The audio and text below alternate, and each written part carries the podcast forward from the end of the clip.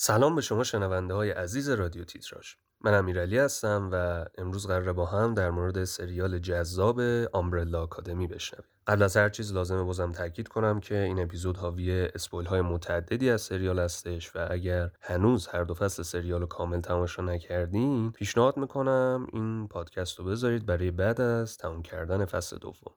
خب برو بریم.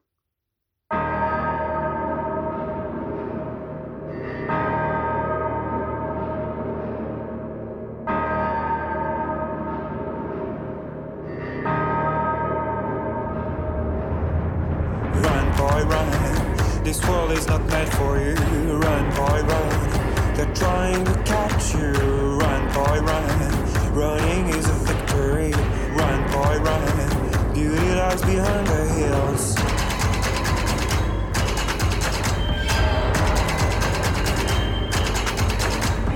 Run, boy, run. The sun will be guiding you.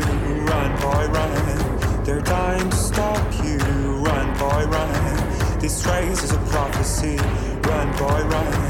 Break out from society.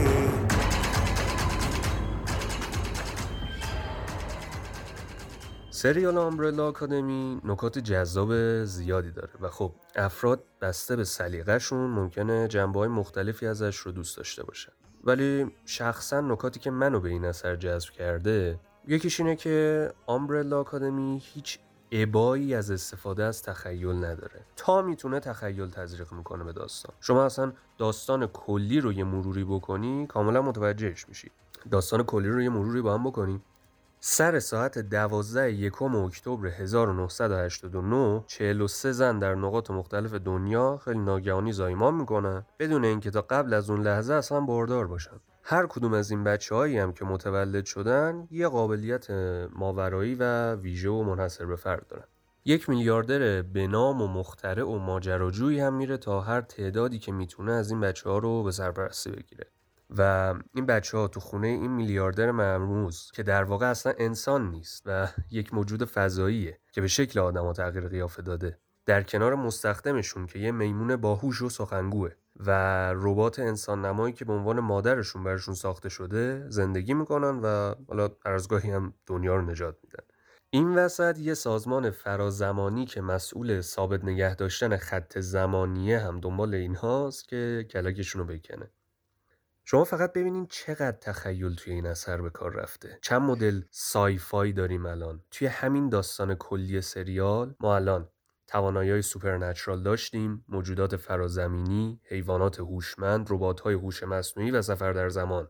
توی آثار ژانر sci-fi یا همون science fiction که نگاه بکنیم شاید اثری پیدا نشه که تمام این المان ها رو با هم یک جا داشته باشه. مسئله دیگه اینه که Umbrella Academy به زور خودش رو جدی نمی‌گیره. به زور نمیاد خودشو به عنوان یه اثر تاثیرگذار و حیاتی قالب کنه به مخاطب. نه با خودش و مخاطبش رو راسته. میگه آقا من اومدم سرگرمتون کنم. لذت ببرین. دنبال منطق و این از نظر فیزیکی امکان پذیر نیست و اون یکی هست و اینا نباشین. قول معروف حالتون رو بکنین. نکته دیگه هم که برام جذابه اینه که آمبرلا آکادمی بیشتر از اینکه درباره ابرقهرمان ها باشه در مورد یک خانواده از هم گسیخته است و هسته مرکزی داستان همینه. یعنی یه خانواده آشولاش و از هم گسیخته. نجات دنیا و مبارزه با آدم بده و اینجور چیزام هستا ولی خب انگار هدف اصلی یه خانواده تیکه پاره شده است که خواسته یا ناخواسته دارن تمام سعیشون رو می‌کنن دوباره برگردن کنار هم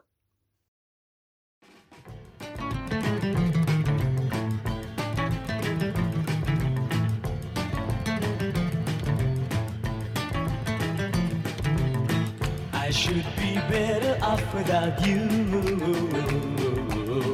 You take a pride in making me blue.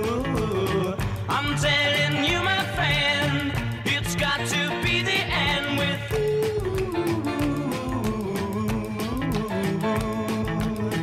I told you time and time again. You told me you was just a friend.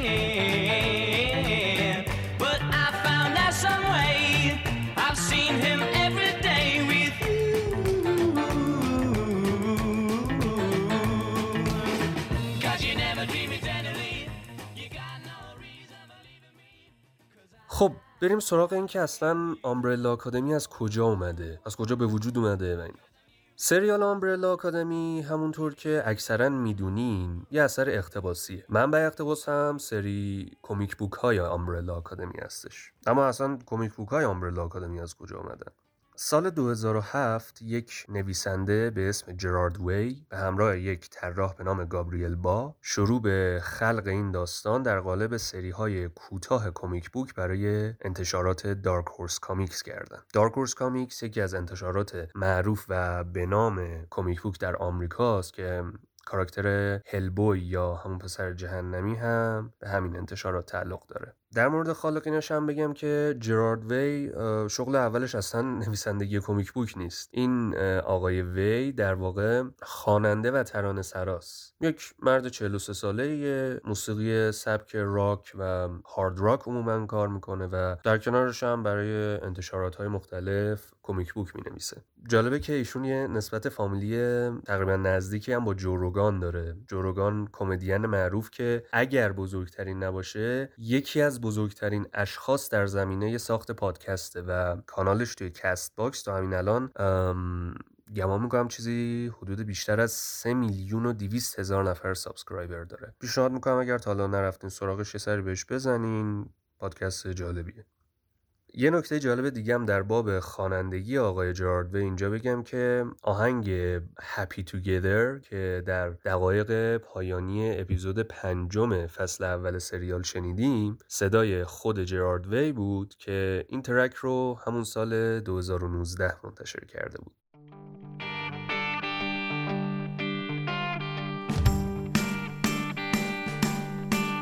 Imagine me and you, I do.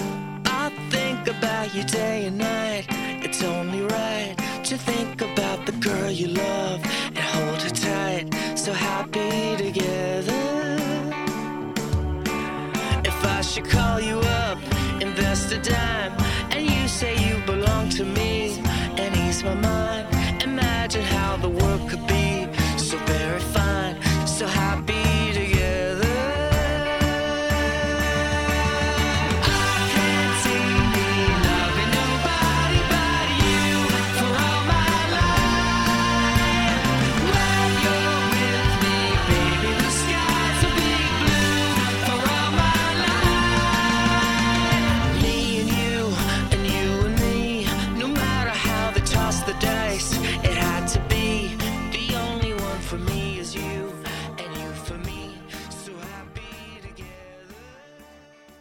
سپتامبر سال 2007 تا فوریه 2008 اولین سری از کمیک های Umbrella Academy با عنوان Umbrella Academy Apocalypse Suite در 6 تا شماره منتشر میشه و همون سری اول آنچنان مورد توجه و استقبال چه از طرف مردم و چه از طرف منتقدین قرار می‌گیره که برنده جایزه آیزنر برای بهترین سری comic کوتاه میشه. جایزه آیزنر هم یه معرفی کوتاه بکنم که میشه گفت معتبرترین جایزه در دنیای comic book و رمان‌های گرافیکی محسوب میشه و یه جورایی اسکار رمان‌های گرافیکی هستش. در همون سال 2008 سری دوم منتشر میشه به عنوان دنباله سری اول با نام امبرلا آکادمی دالاس که این سری هم 6 تا شماره داشت. بعد از اون یه وقفه خیلی طولانی مدتی اتفاق افتاد تا سال 2018 تقریبا ده سال. که سومین سری آمبرلا آکادمی منتشر شد با عنوان آمبرلا آکادمی هتل ابلیوین البته چند تا تک شماره و شماره های فرعی هم منتشر شدن. این میون مثلا تک شماره هیزل و چاچا که بیشتر به این دوتا کاراکتر میپرداخت. امسال هم یعنی سال 2020 جرارد وی رسما اعلام کرد که سری چهار روم با عنوان سپارو آکادمی قراره به زودی تکمیل و منتشر بشه.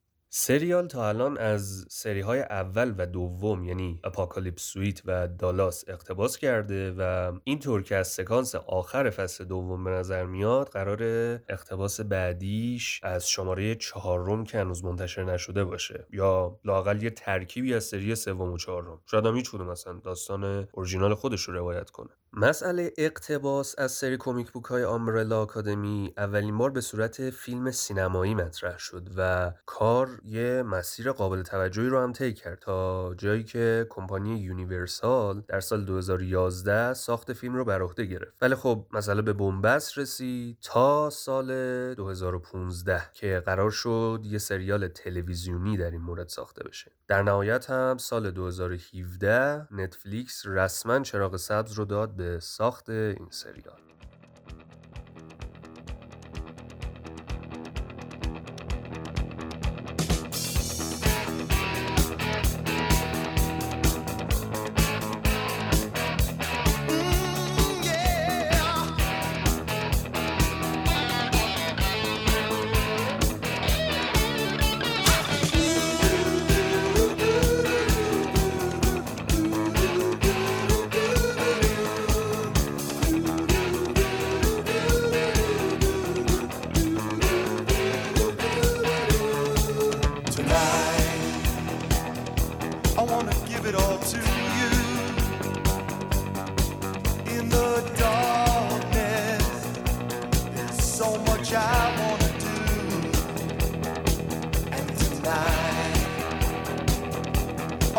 laying at your feet.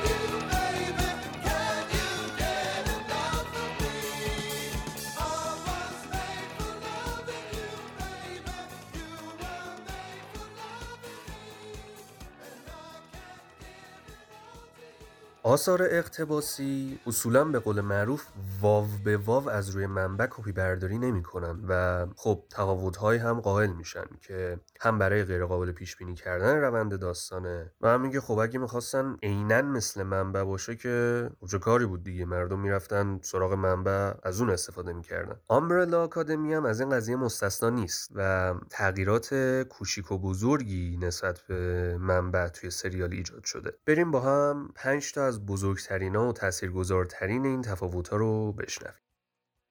اولین تفاوت میزان تخیلیه که توی سریال به کار رفته. اول صحبتام گفتم که این سریال هیچ ابایی از تخیل نداره و تا تونسته تخیل تزریق کرده به داستان. ولی جالبه بدونید که میزان تخیلی که تا الان توی سریال دیدیم میشه گفت در مقابل مقدار تخیل کمیک بوک ها هنوز چیزی نیست. یعنی حتی توی این سریال هم به دلایل مختلف مجبور شدن یکم متعادل کنن قضیه رو. یه دلیلش اینه که خب تکنولوژی و امکانات توی سینما تلویزیون هنوز در اون حد این امکان رو فراهم نکرده و هنوز یه سری محدود محدودیت هایی وجود داره. اصلا ویژگی برتر کمیک بوک ها و کلا آثار نوشتاری نسبت به سینما و تلویزیون اینه که چون این قبیل آثار به امکاناتی مثل جلوه ویژه احتیاج ندارن دستشون خیلی بازتره توی استفاده از تخیل. دلیل دیگه هم اینه که ذائقه عامه مخاطبین در حال حاضر حداقل اینه که تخیل از یه حدی که فراتر بره دیگه دلشون رو ممکنه بزنه. دو تا مورد دو تا مثال از تفاوت‌های کمیک بوکا و سریال در مورد حجم تخیل اگه می‌خوام بهتون بگم که بهتر دستتون بیاد منظور منظورمو مثلا به طور مثال توی سریال ما یه شامپانزه هوشمند دیدیم که اونم پوگو بود و ماجراهای مربوط به خودشو داشت. ولی توی کامیک بوک ها جهان آمبرلا آکادمی کلا یه جهانیه که میمون ها و شامپانزه ها مثل انسان ها موجودات هوشمندی هستن. توی جامعه زندگی می‌کنن شغل دارن خونه زندگی دارن و این داستانا. یا مثلا توی کمیک بوک ها گروه آمبرلا آکادمی زمانی که بچه بودن باید با یه موجودی که یک تلفیقی از ربات و جسد زامبی شده گوستاو ایفله و کنترل مشهورترین سازش یعنی برج ایفل که در واقع یک سفینه فضایی بود رو به دست گرفته بود مبارزه می‌کردن. شما دیگه خودتون بخوانید حدیث بله دومین تفاوت بزرگ جنسیت و نژاد بعضی از کاراکتراست. مثلا کاراکتر شماره سه یا همون آلیسون در کتاب ها سفید پوسته. البته این تغییر نژادی که به این شخصیت دادن برخلاف یه سری از تغییرات نژادی که در این سالهای اخیر توی سینما و تلویزیون می‌بینیم که حالا جای بحث فراوان داره خودش به کنار. این تغییر به نظر شخص من تغییر مثبتی بود. چون آرک داستانی این کاراکتر رو به نظرم جذابتر کرد و لایه های بیشتری بهش داد نسبت به منبع. یا مثلا مورد دیگه مثلا هیزل و چاچا توی کمیک بوک ها هر دوشون مردن در حالی که توی سریال چاچا زن بود کاراکترش. یا کاراگاهی که توی اداره پلیس با دیگو همکاری می‌کنه و بهش اطلاعات میده به جای اینکه یه دختر جوانی باشه توی کتاب های پیرمرد سیبیلوی خشکیه و خب رابطه هم با دیگو نداره. سومین تفاوتی که میشه بهش اشاره کرد بکستوری و پیشینه شماره یک یا همون لوتره توی سریال گفته شد که علت این که بالاتنه لوتر تبدیل به بالاتنه گوریل شده اینه که توی یکی از مأموریت‌هاش شدیداً زخمی شد و اگر پدرش یعنی آقای رجینالد هارگریوز بدنش رو به این صورت در نمی آورد میمرد. ولی توی منبع اقتباس در حقیقت این آقای لوتر طی یک مأموریتی که به مریخ داشته به شدت آسیب می‌بینه و سر رجینالد هم برای نجات دادن جونش کلش رو به بدن یک گوریل مریخی زمینی هم نتازه کلش رو به بدن یک گوریل مریخی پیوند می‌زنه تفاوت بعدی مربوط میشه به توانایی های شخصیت های شماره دو، شماره چهار و شماره پنج. یعنی به ترتیب همون دیگو، کلاوس و پنج. بله. توی سریال قابلیت ها و به قول معروف super power های این سه‌تا دستخوش یه سری تغییراتی شده. شماره پنج توی سریال توانایی teleportation در مکان و زمان رو داره. ولی توی کتاب ایشون صرفا می‌تونه در زمان سفر کنه. پس توی سریال به قابلیت های پنج اضافه شد. ولی از اون طرف تا دلتون بخواد از توانایی های کلاوس کم کردن. توی سریال دیدیم که ایشون توانایی برقراری ارتباط با ارواح مردگان رو داره و اینکه می‌تونه به صورت موقت به این ارواح بود جسمانی بده. به چیزی تو مایه های پاتریک سویزی توی فیلم گوست در کتاب ولی ایشون علاوه بر این کارا توانایی حرکت اجسام از راه دور و انتقال زمیر ناخودآگاه خودش از طریق امواج رادیویی رو داره و احتمالا چند تا چیز دیگه که هنوز خودش کشفشون نکرده. توانایی دیگو هم برخلاف سریال اصلا به قصدار کردن مسیر حرکت اجسام مربوط نمیشه و در عوض توی کتاب ها ایشون می‌تونه نفسش رو در آب به مدت نامحدود نگه داره. و از اونجایی هم که این توانایی چندان به دردش نمی‌خوره پس خودش پرتاب چاقو رو یاد گرفته و توش ماهر شده. و در نهایت تفاوت پنجم مربوط به شخصیت که به صورت اوریجینال برای سریال خلق شدن و در منبع وجود ندارن.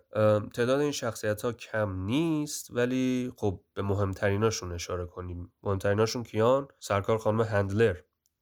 بله. big bad سریال توی این دو فصل توی کتابا اصلا وجود نداره و کاراکترهای دیگه ای جورشو می‌کشن در سازمان فرازمانی. یا مثلا هارولد جنکینزی توی کتابا در کار نیست و به جاش اونهایی که توانایی نهفته وانیا رو فعال کردن یک گروه ارکست جنایتکار بودن یک گروه انتحاری ارکست. خب بریم سراغ عرفان تا یه معرفی کوتاه از کاراکترها و بازیگرا و یکی دوتا موضوع دیگه بشنویم و بعد از اونم من با تئوریا و احتمالات فصل آینده برمیگردم پیشتون.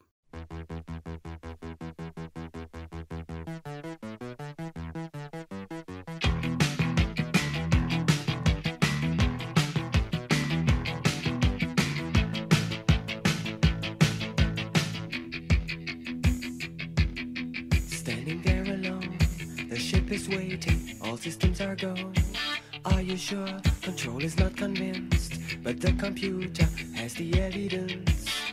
No need to abort. The countdown starts. Watching in a trance. The crew is certain, nothing left to chance. All is working, trying to relax. Up in the capsule, sent me up a drink. Jokes, Major Tom. The count goes on.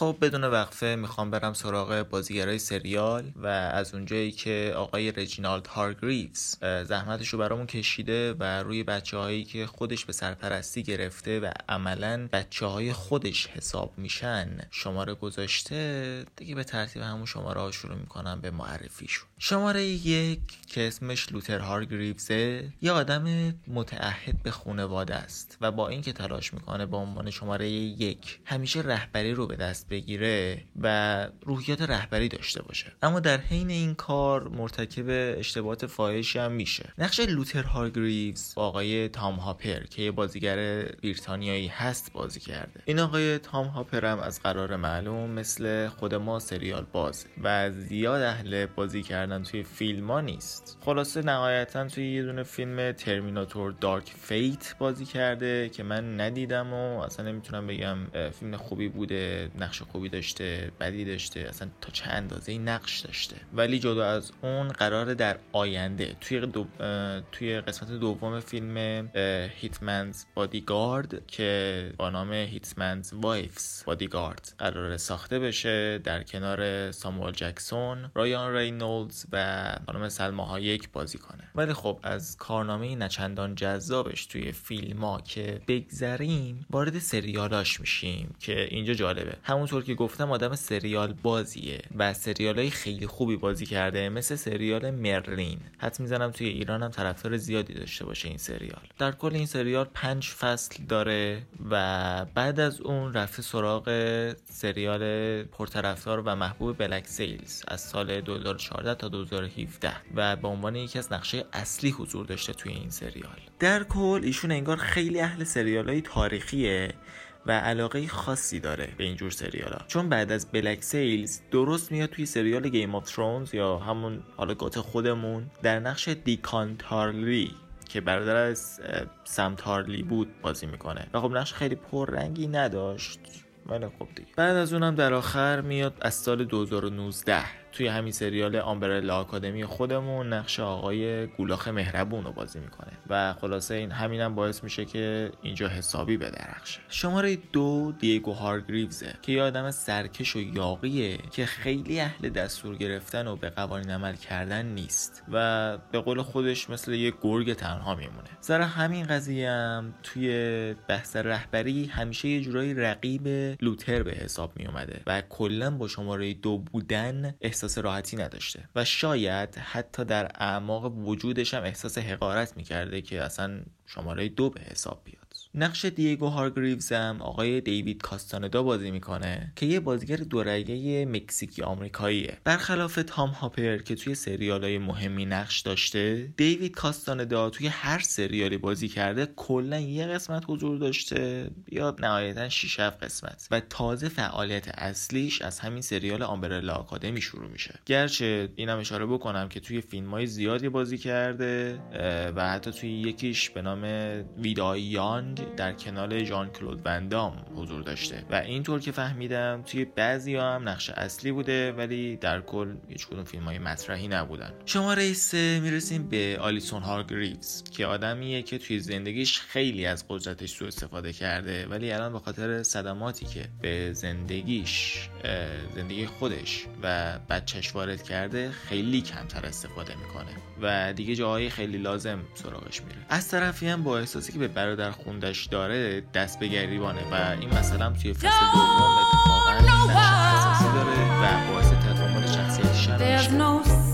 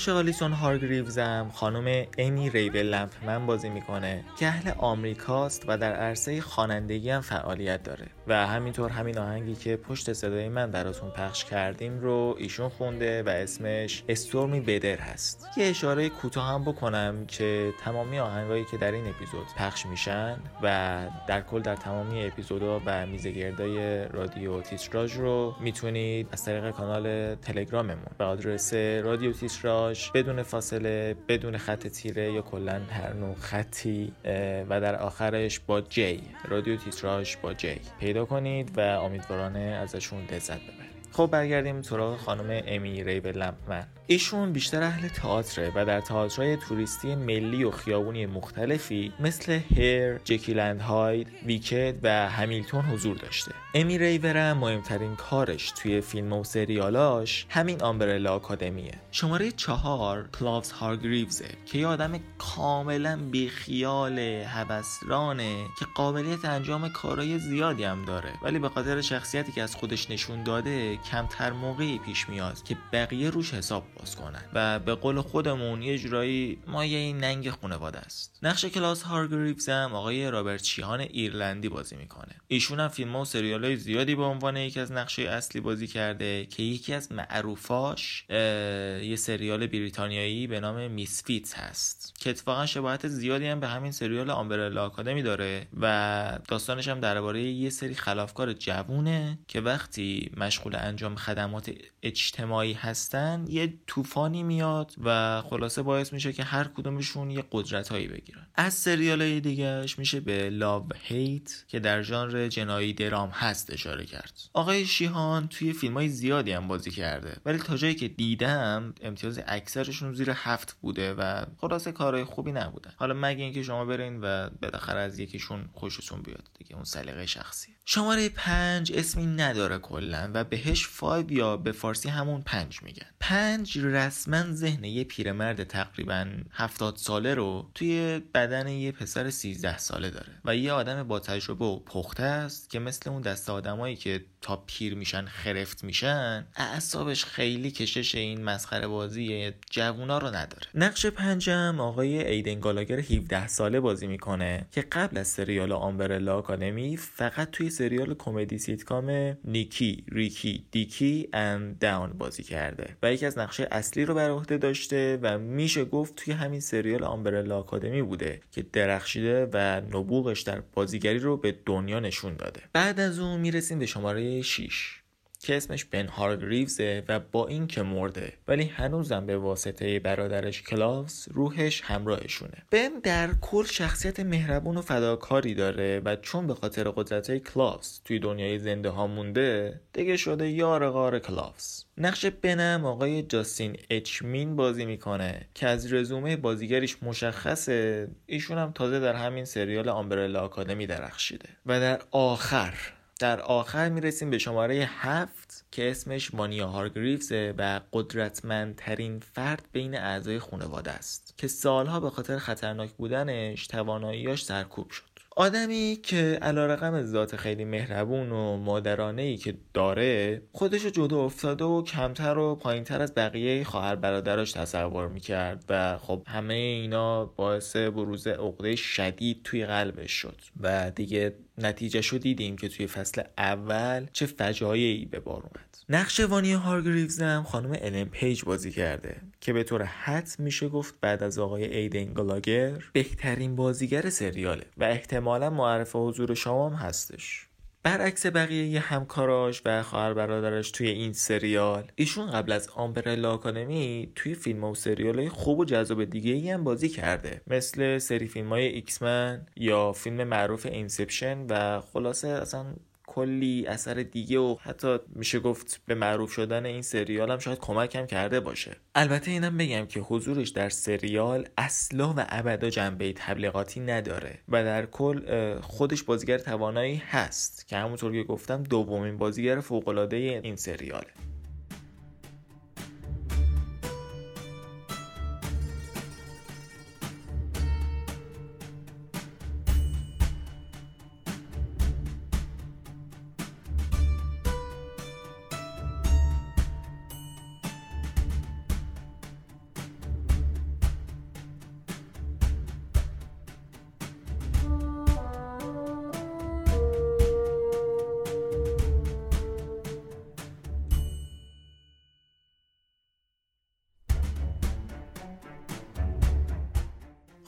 از بازیگرا و کاراکترهای سریال گفتیم. حالا بریم سراغ لوکیشن های سریال. یعنی اون جاهایی که سریال توشون فیلم برداری شده و اصلا داستان سریال کجا داره اتفاق میفته توی دو فصلی که از Umbrella Academy دیدیم هیچ وقت به طور دقیق از مکان عمارت آکادمی Umbrella حرفی نزدن و طرفدارا فقط با نتیجه گیری و مشاهداتی که خودشون داشتن فرض رو بر این گرفتن که توی نیویورک باشه. ولی توی دنیای واقعی خودمون مکانی که عمارت آکادمی Umbrella اونجا واقع شده توی خیابون فورکینگ شرقی در همیلتون که واقع در استان اونتاریوی کاناداست فیلم برداری میشه. از طرفی هم مکان این امارت با مکانش توی کومیکا فرق داره و سازنده ها برای اینکه به اون چیزی که می‌خوان برسن از CGI یا همون جلوه های ویژه استفاده می‌کنن. فصل دوم سریالم به جز صحنه هایی که از تپه دیلی پلازا که محل ترور جان اف کندی بود گرفتن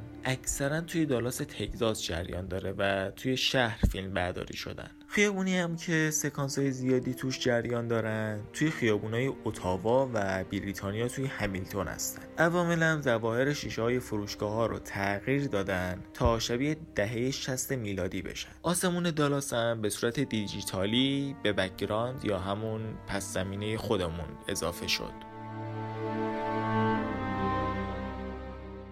خب دوستان عزیز این پایان بخش من بود و از همه شما عزیزان ممنونم که وقتتون رو در اختیار ما قرار دادین و تا به این لحظه شنیدین. من خداحافظی می‌کنم و برمیگردیم سراغ امیرعلی.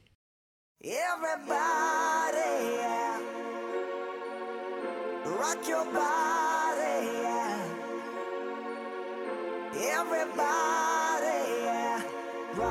your body,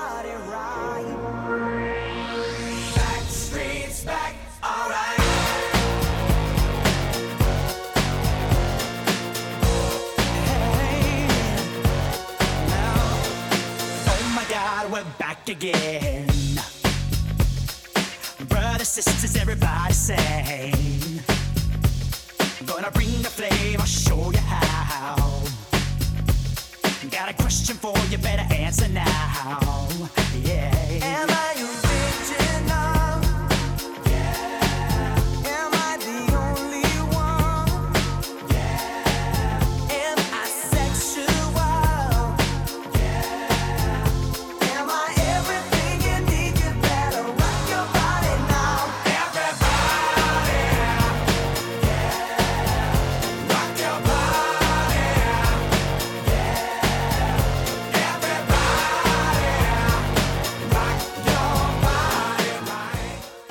خب بریم سراغ تئوریای جالبی که طرفدارا برای فصل سوم مطرح کردن و چند تا از محتمل ترینا و جالب تریناش رو هم با هم مرور کنیم. همونطور که یادتونه فصل دوم با یک کلیف هنگر شوکه کننده تموم شد و اعضای خانواده آمبرلا آکادمی وقتی به زمان حال خودشون برگشتن دیدن که نه تنها سر رجینالد زنده است بلکه اصلا این دفعه بچه های متفاوتی رو به سرپرستی گرفته و حتی اسم آکادمی هم اسپارو آکادمیه یعنی آکادمی گنجشک. تئوری اول میگه که این تغییری که به وجود اومده نتیجه اون برخورداییه که اعضای آمبرلا آکادمی با آقای هارگریوز در گذشته داشتن. از کارهایی که انجام دادن بگیرین و مخصوصا اون مراسم شامی که دعوتشون کرد و دیدیم که چقدر افتضاح پیش رفت. بنابراین بعد از اینکه اونا دهه 60 رو ترک می‌کنن سر رجینالد هارگریوز تصمیم می‌گیره که کلا ترکیب تیم عوض کنه و بچه های متفاوتی رو به سرپرستی بگیره. چون دیده که از این ترکیب آبی گرم نمیشه. فقط بن یا همون شماره 6 توی این تیم اسپارو هم هست. چون که خب هارگریوز هیچ وقت ندیدش دیگه. اگه این تئوری درست در بیاد یه بار دیگه ثابت میشه که برخورد اول چقدر مهمه. تئوری معروف بعدی شخصیت لایلا رو مقصر این تغییر میده. بر اساس این تئوری لایلا که اگه یادتون باشه معلوم شد خودش یکی از بچه‌هایی که اون روز به دنیا آمدن بعد از اینکه از اون میدون جنگ اپیزود آخر فرار می‌کنه میره به گذشته و بچه های تیم آمبرلا رو می‌کشه. بله. تو بچگی. البته این تئوری من خودم هم شخصا قبول ندارم. چون خب اولا بر اساس اون چیزی که از لایلا دیدیم اونقدر سنگدل نیست که بتونه بچه ها رو بکشه. دوما چرا باید بره بچه رو بکشه که مردی که عاشقش هم بینشونه؟ و سوم اینکه لایلا خب دلیل و هدف بهتری برای سفر در زمان داره. یعنی جلوگیری از قتل والدینش به دست سازمان.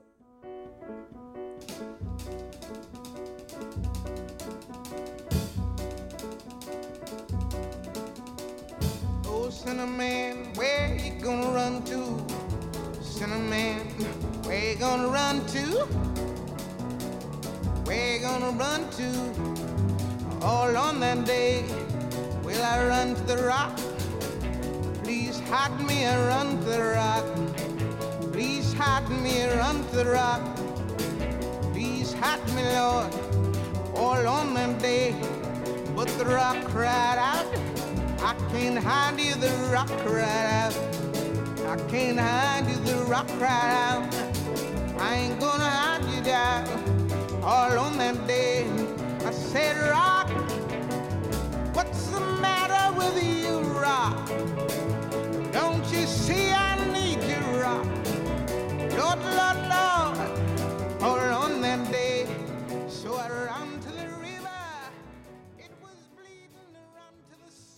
تئوری بعدی قضیه رو از اساس به چالش می‌کشه و اینو مطرح می‌کنه که اعضای تیم توی سکانس آخر به سال 2019 خودشون برنگشتن بلکه کلا وارد یه 2019 موازی شدن. طبق این fan theory این خواهر برادرای هارگریو با کارهایی که توی دهه 60 انجام دادن در واقع یه timeline و جهان موازی دیگه ای رو خلق کردن. حالا کدوم کاراشون باعث خلق این جهان موازی شده دیگه معلوم نیست. ولی جالبه بدونین که خیلی از طرفدارای این تئوری معتقدن که دیگو با اون دستکاریایی که تو اواخر فصل دوم تو اون اتاقک فرمان توی مقر سازمان بین زمانی انجام داد در واقع با اون کارا باعث به وجود اومدن این جهان شده. یعنی چی؟ یعنی اگه یادتون باشه اون اتاق خیلی مرموز بود و افراد کمی اجازه ورود بهش رو داشتن و حتی فایو هم تا حالا واردش نشده بوده. و بازم اگه یادتون باشه توی اون اتاق switchboard ای زیادی بود و دیگو هم همینجوری بیخودی داشت سیما و دکمه رو اونجا دستکاری می‌کرد. بعضی از طرفدارا بر این باورن که این اتاق در واقع مسئول جلوگیری از به وجود اومدن جهانهای موازیه و دیگو تصادفا اونجا یه timeline دیگه خلق کرده. و در نهایت تئوری چهارم و بسیار جالبی که خیلی هم محتمله اینه که تغییر تیم و حتی تغییر اسم تیم به Sparrow Academy ریشه‌ش برمیگرده به هارلن همون پسر بچه‌ای که توی دهه 60 وانیا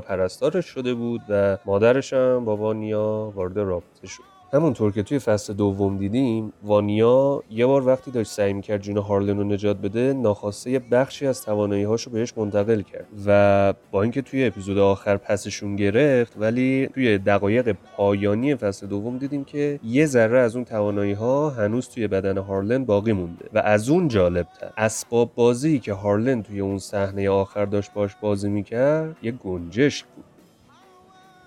پس آیا ممکنه هارلنی که حالا از دهه 60 یعنی تقریبا 20 و چند سال قبل از به دنیا آمدن بچه ها صاحب توانایی های فرابشریه و ارتباط خوبی هم با گنجشک داره یه جوری با رجینالد هارگریوز ارتباط برقرار کرده باشه و یه جوری به تشکیل گروه جدید بچه های هارگریوز با عنوان اسپارو آکادمی ربط داشته باشه؟ احتمالش اصلا کم نیست.